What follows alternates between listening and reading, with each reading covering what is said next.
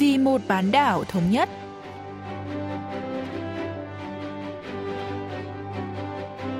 Mỹ Linh xin kính chào quý vị và các bạn. Mời quý vị và các bạn theo dõi chuyên mục Vì một bán đảo thống nhất của Đài Phát thanh Quốc tế Hàn Quốc KBS World Radio. Trong phần 1, diễn biến quan hệ liên triều, chúng ta sẽ cùng nghe phân tích về việc Chủ tịch Kim Jong-un bước vào năm thứ 10 tại vị. Ở phần tiếp theo, cận cảnh Bắc Triều Tiên, mời quý vị thính giả tiếp tục tìm hiểu về thời trang tại miền Bắc.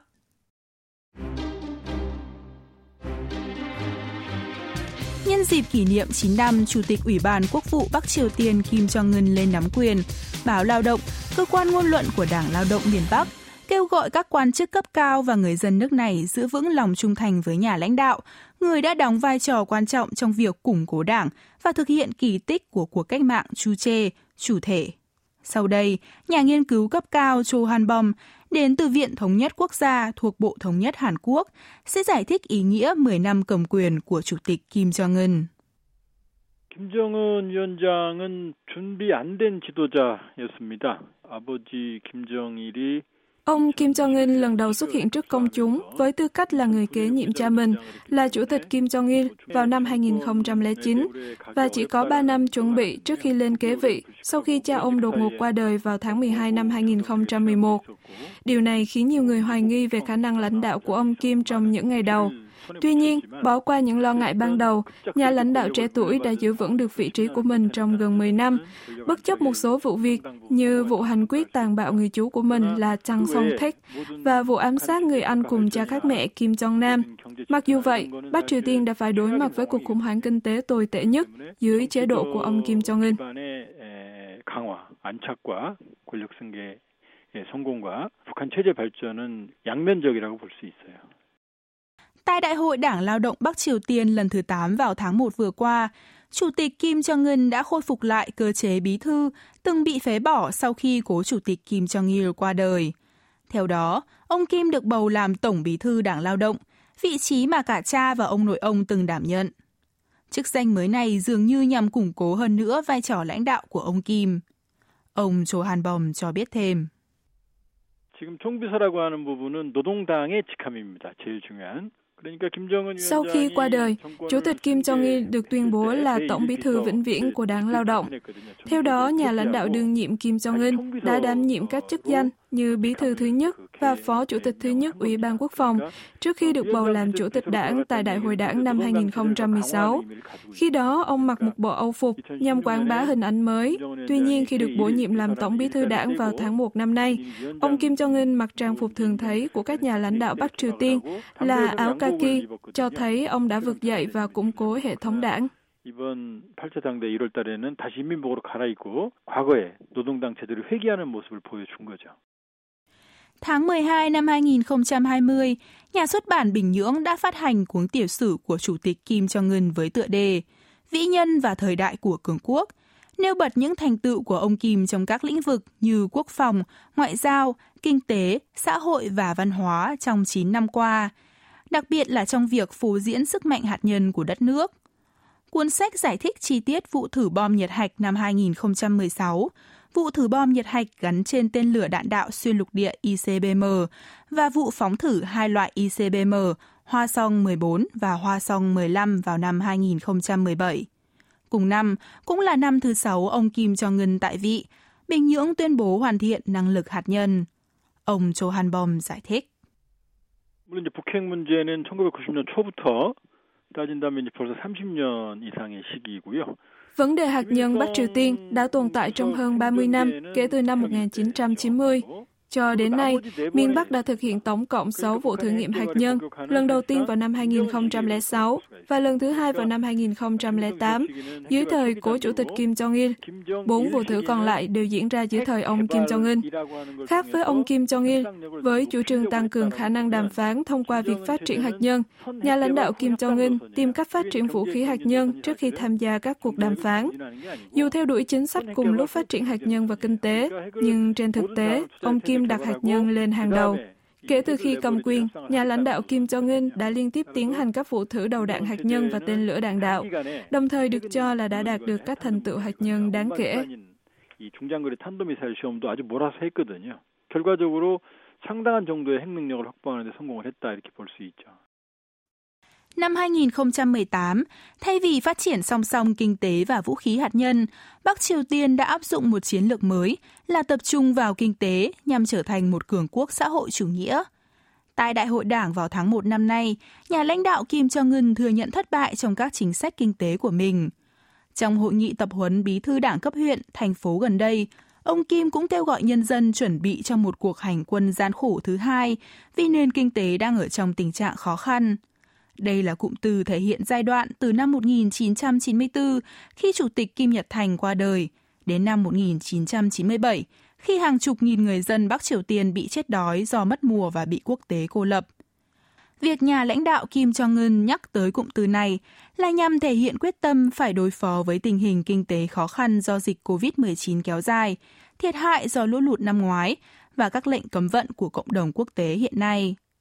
Cùng lúc đó, trong một bài báo kỷ niệm 9 năm ngày Chủ tịch Kim Jong-un nhận chức, báo Lao động nhấn mạnh các chính sách của Đảng đều nhằm phục vụ lợi ích của người dân. Vào ngày cuối cùng của Đại hội Đảng vào tháng 1 vừa qua, nhà lãnh đạo Kim đã đưa ra ba khẩu hiệu quan trọng, đó là dĩ dân vị thiên, phụng sự nhân dân là phụng sự trời, đoàn kết một lòng và tự lực cánh sinh. Khẩu hiệu đầu tiên đại diện cho triết lý lãnh đạo của ông Kim, chủ trương con người là quan trọng nhất. Khác với cố lãnh đạo Kim Jong-il, vốn áp dụng nền chính trị ưu tiên quân sự, Chủ tịch Kim Jong-un lại ủng hộ nền chính trị tập trung vào con người. Về các hoạt động ngoại giao dưới thời ông Kim Jong-un, các cuộc hội đàm thượng đỉnh của Bắc Triều Tiên với Hàn Quốc và Mỹ đã thu hút sự chú ý của toàn thế giới, nhưng lại thu về kết quả không mấy khả quan. Ông Cho Hàn Bồng cho biết. 김정은 위원장이 2018년부터 소위 한반도 정상회의 본격화했거든요. Chủ tịch Kim Jong-un đã tổ chức ba hội nghị thượng đỉnh liên triều vào năm 2018, hai hội nghị thượng đỉnh Mỹ-triều với cựu Tổng thống Mỹ Donald Trump tại Singapore vào tháng 6 năm 2018 và tại Hà Nội vào tháng 2 năm 2019. Ông Kim và ông Trump cũng đã có cuộc gặp ngắn ngủi tại làng đình chiến bằng muôn điếm vào tháng 6 năm 2019. Ngoài ra, ông Kim Jong-un đã tham gia năm hội nghị thượng đỉnh Trung Triều và một hội nghị thượng đỉnh Nga Triều. Tuy thành công thu hút sự chú ý của quốc tế, các hội nghị thượng đỉnh lại không đem lại hiệu quả đáng kể nào.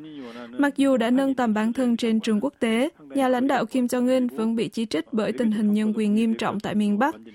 Về kết quả ngoại giao, các cuộc đàm phán hạt nhân Mỹ Triều và Liên Triều đều đang lâm vào bế tắc. 그게 어떤 평판이나 그 훌륭한 리더십이나 이런 쪽하고는 사실 거리가 먼 그런 상황이 돼버렸죠. Mặt khác, các lệnh trừng phạt quốc tế khắc nghiệt đã thu hẹp phạm vi hoạt động của Bắc Triều Tiên. Trong khi đó, những khó khăn kinh tế đang làm suy giảm sinh kế trong nước. Thêm vào đó, quan hệ với chính phủ tân Tổng thống Mỹ Joe Biden cũng là một thách thức lớn. Tuy nhà lãnh đạo Kim Jong-un chủ trương tự lực để thực hiện một kế hoạch kinh tế 5 năm mới, triển vọng cho miền Bắc là không mấy sáng sủa. Ông Johan Bom lý giải. 지금 바이든 행정부가 비핵화 협상에서 양보할 개연성은 없고요. 오히려 인권 공세까지. Có rất ít khả năng chính quyền tổng thống Biden sẽ nhượng bộ trong các cuộc đàm phán hạt nhân với Bình Nhưỡng. Mỹ thậm chí còn tăng cường chỉ trích vấn đề vi phạm nhân quyền ở miền Bắc cộng thêm việc nền kinh tế nước này ngày càng lún sâu vào vũng lầy. Trong bối cảnh này, thay vì đưa ra tầm nhìn mới, ông Kim Jong-un chỉ chủ trương tăng cường đoàn kết nội bộ và kiểm soát xã hội chặt chẽ hơn qua các cuộc họp và hội nghị khác nhau. Trên hết, Bắc Triều Tiên cần áp dụng chính sách cải cách và mở cửa, đồng thời tìm ra giải pháp cho quan hệ liên triều. Minh chứng là miền Bắc đã phát triển mạnh vào đầu những năm 2000 khi hai miền Nam Bắc thực hiện các dự án kinh tế chung.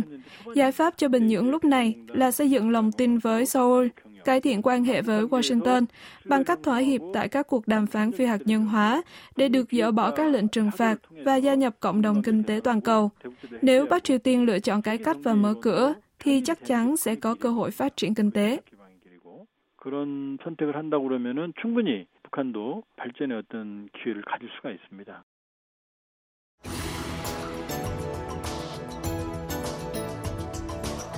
1948년에 북한에서 만든 영화 겉멋이 들어라는 영화가 있어요. 거기서 처음에 주인공이 어, 나팔 Trong phim điện ảnh Bệnh ngoại tình của Bắc Triều Tiên, sản xuất năm 1988, nhân vật nữ chính đã mặc áo hoa, quần ống suông và áo khoác có in các chữ cái tiếng Anh đi học.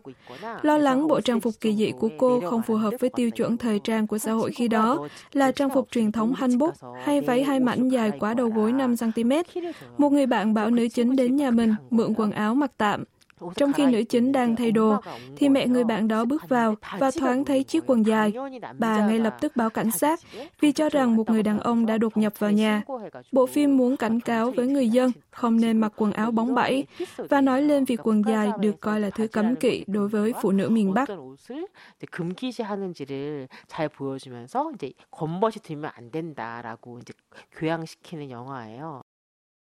Những điều cấm kỵ được nêu trong bộ phim sản xuất năm 1988 trên nay đã có những thay đổi gì? Hôm nay, chúng ta sẽ tìm hiểu về những thay đổi về thời trang ở Bắc Triều Tiên cùng giáo sư Park Keri, đến từ Viện Giáo dục Thống nhất thuộc Bộ Thống nhất Hàn Quốc.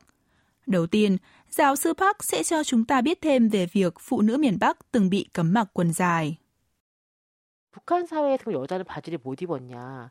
작업을 할 때 당연히 바지를 입는데 출근할 때 Phụ nữ Bắc Triều Tiên từng chỉ được phép mặc quần dài khi làm việc. Họ phải mặc váy đến cơ quan, rồi thay quần dài để làm việc và thay lại váy để về nhà. Quy định này dần được nới lỏng khi có sự xuất hiện của các chợ bán lẻ. Nhiều phụ nữ buôn bán ở chợ cảm thấy bất tiện khi mặc váy. Các nhà chức trách cũng gặp khó khăn trong việc thắt chặt các quy định về trang phục vì sự sụp đổ của chế độ bao cấp. Khi ngày càng có nhiều phụ nữ gánh vác kinh tế trong gia đình nhờ hoạt động buôn bán, phụ nữ miền Bắc đã tự tin mặc quần dài. Đặc biệt, đệ nhất phu nhân Ri Seo-ju, vợ Chủ tịch Ủy ban Quốc vụ Kim Jong-un, đôi khi cũng mặc quần tây ở những nơi công cộng. Tuy nhiên, váy vẫn là trang phục chính thức và phụ nữ Bắc Triều Tiên hạn chế mặc quần dài vào những dịp quan trọng như sinh nhật của các cố lãnh đạo. 여전히 공식적인 의상으로는 치마가 통용되고 있다고 보시면 될 것 같습니다. Trước đây, người dân Bắc Triều Tiên không hay sử dụng phụ kiện do được giáo dục tại gia đình và trường học rằng chúng không phù hợp với trang phục xã hội chủ nghĩa. Vì vậy, phụ kiện trở thành những món đồ xa lạ và gượng gạo với người dân miền Bắc. Mãi đến thời gian gần đây, châm cài áo mới bắt đầu phổ biến. Bà Park Keri lý giải. 북한 사람들은 우리가 배지라고 많이 말하는 김일성, 김정일 초상회장을 다 달고 있어요. Người dân Bắc Triều Tiên đeo huy hiệu có chân dung của cố chủ tịch Kim Nhật Thành và Kim Jong Il trên ngực thay cho trâm cài áo. Nếu cùng lúc đeo huy hiệu ở ngực trái và một chiếc trâm sặc sỡ ở ngực phải, chiếc trâm có thể đánh lạc hướng sự chú ý khỏi huy hiệu. Vì vậy, trăm cài áo không phải là một phụ kiện thời trang phổ biến. Tuy nhiên, nhà lãnh đạo Kim Jong-un và đệ nhất phu nhân Ri Seo-ju vẫn thường xuyên xuất hiện ở các địa điểm công cộng mà không đeo huy hiệu, trong khi Phó Chủ tịch Ủy ban tuyên truyền đảng lao động Kim Yo-jong, em gái ông Kim, lại luôn đeo huy hiệu khi xuất hiện trước công chúng. Vì Chủ tịch Kim Jong-un và vợ không đeo huy hiệu, được phân tích là nhằm khẳng định vị thế nhà lãnh đạo tối cao của mình. 리더가 누군지를 정확히 알려주는 하나의 또 다른 심벌. 이라고 얘기할 수 있을 것 같습니다. Tuy nhiên, xu hướng thời trang miền Bắc bắt đầu thay đổi vào những năm 2000, khi ngày càng nhiều phụ nữ bắt đầu đeo hoa tai, vòng cổ và nhẫn, vốn có thể mua được ở chợ bán lẻ. Đặc biệt, kể từ khi đệ nhất phu nhân Lee Soi-chu bắt đầu đeo phụ kiện, trong đó có hoa tai, một trào lưu mới ưa chuộng phụ kiện xuất hiện tại Bắc Triều Tiên. Giáo sư Park Keri phân tích.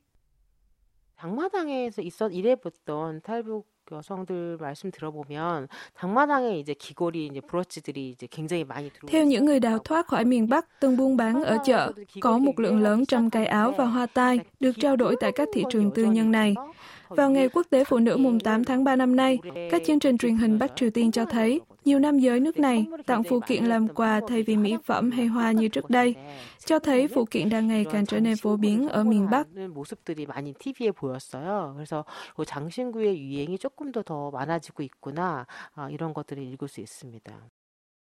Đối với giày dép, phụ nữ Bắc Triều Tiên, bao gồm cả phụ nữ đi làm và sinh viên đại học, thường đi giày cao gót, ngay cả khi mặc trang phục truyền thống Hanbok.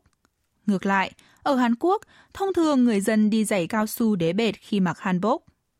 Trong khi phụ nữ thành phố chủ yếu đi giày cao gót, thì phụ nữ ở các vùng khác lại chuộng những đôi giày thoải mái hơn. Trong đó có những đôi để lộ mu bàn chân, vốn được gọi là giày tiền lợi vì dễ dàng xỏ vào cởi ra. Đàn ông Bắc Triều Tiên thường đi giày thể thao. Nam sinh bậc trung học cơ sở và trung học phổ thông thường đi giày thể thao bằng vải, còn nữ sinh thường đi giày làm bằng da tổng hợp. Nhờ chính sách thúc đẩy các ngành công nghiệp nhẹ trong những năm gần đây của Bình Nhưỡng, mẫu mã giày tại miền Bắc đã trở nên đa dạng hơn và đón đầu các xu hướng mới. Bà Park Kedi cho biết thêm.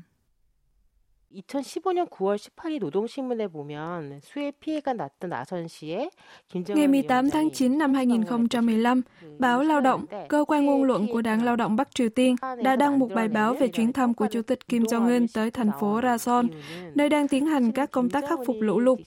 Ông Kim đã gây sự chú ý khi đi một đôi giày thể thao sản xuất tại nhà máy Shin Uju, tương tự như những đôi giày mà người dân bình thường đi hàng ngày. Động thái này của ông Kim được cho là nhằm tránh thần thánh hóa bản thân khi quảng bá hình ảnh. Một số ý kiến lại cho rằng, việc ông Kim đi giày của nhà máy Shin Uju là để thúc đẩy ngành công nghiệp nhẹ trong nước, trong đó có sản xuất giày và quần áo. Dù lý do gì đi nữa, thì động thái này của nhà lãnh đạo Kim Jong-un đã có tác dụng quảng bá rất lớn, giúp những đôi giày của nhà máy này bất ngờ được bán chạy hàng.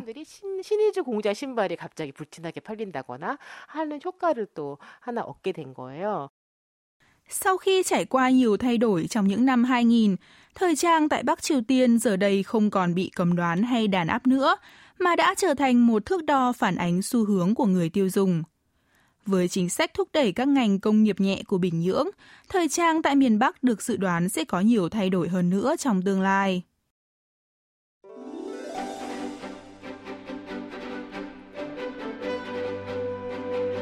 Quý vị và các bạn vừa lắng nghe chuyên mục vì một bán đảo thống nhất của Đài Phát thanh Quốc tế Hàn Quốc KBS World Radio.